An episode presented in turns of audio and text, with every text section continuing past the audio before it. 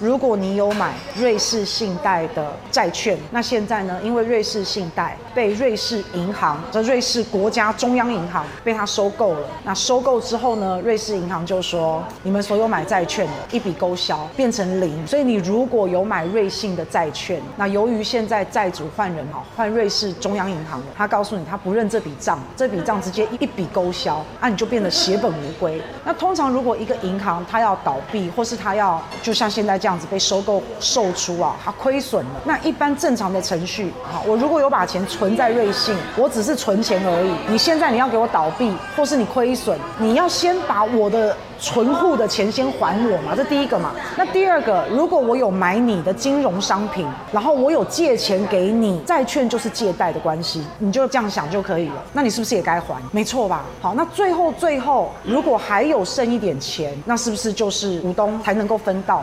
一般来讲的逻辑跟原则是这样。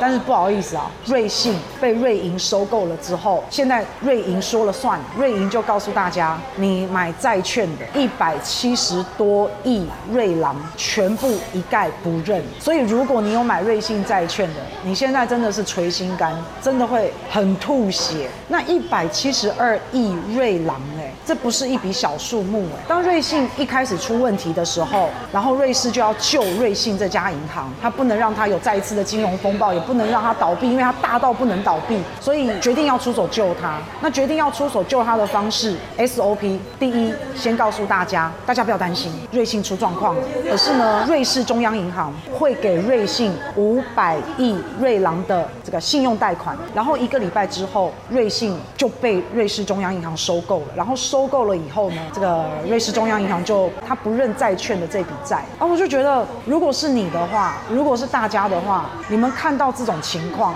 你们对于瑞士中央银行也好，你们对于瑞信也好，你们还会安心吗？那我跟大家讲，其实瑞信它出问题不是。最近你看到它被收购才出问题，它去年的二零二二年的第四季，第四季就是最后的三个月嘛，他总共被提走了一千一百多亿的瑞郎。那你听听这个概念，我只有三个月，这家银行就被提走了一千一百多亿。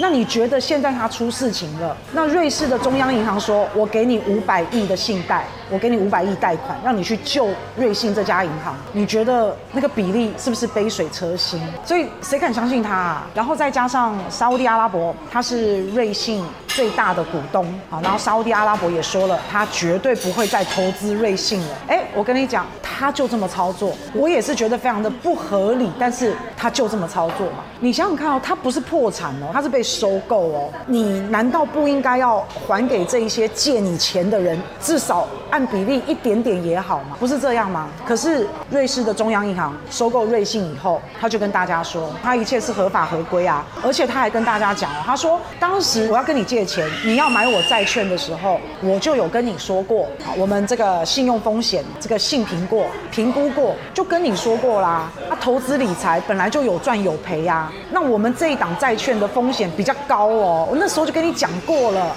那你还要买，那你就必须承担这个风险。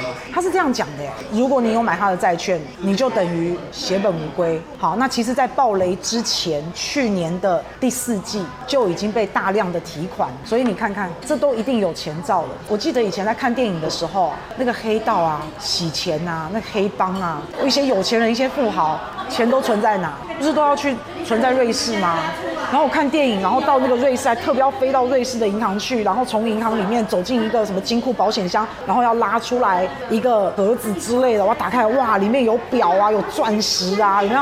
那以前不是都这样吗？连陈水扁的海角七亿都有一部分是存在瑞士的银行里面啊。那瑞士本来也就是中立国啊，那大家都对他很信任。结果瑞信这间银行啊，它在俄乌战争爆发之后，瑞信银行它就没收了俄罗斯的财产。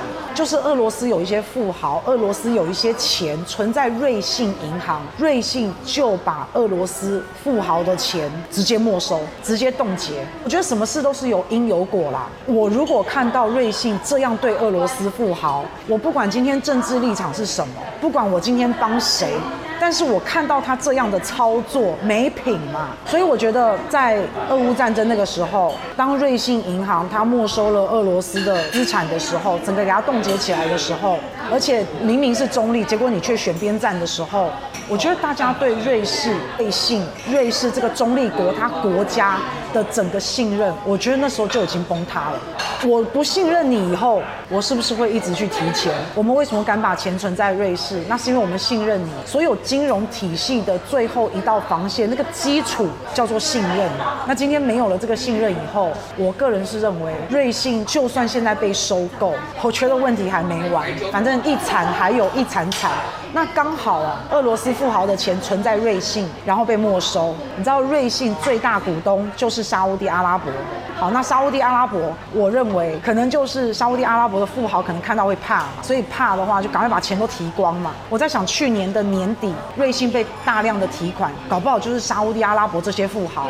而且沙乌地阿拉伯也说了嘛，他不会再投资瑞信了，不会了，他就当亏了，亏了就亏了。他投资大概十五亿，现在沙乌地只能拿回来大概变成三亿而已啊，反正亏了就亏了。不管怎么样，你看看瑞信、瑞士银行、瑞士这个国家，你看看他们的这样的。一种操作，能够把你所买的债券在瞬间一秒钟之间归零，连一点点的剩余的残值都不给你，一秒钟归零，这不合逻辑嘛？对不对？这直接是大大伤害大家的信心哎，而且是伤害全世界国际信任都没有了耶！我个人认为这样基本上就是抢劫了。但是他抢劫，他还要冠冕堂皇说一堆道理哦。他说我当时就跟你讲啦，这个投资有风险啊，有赚有赔啊，啊你自己要。承担你自己的风险呐，那所以我讲真的，我对瑞士就是已经早就没有信心了。那现在这样子看下来，我觉得非常的恐怖。那瑞士的问题就在于他自己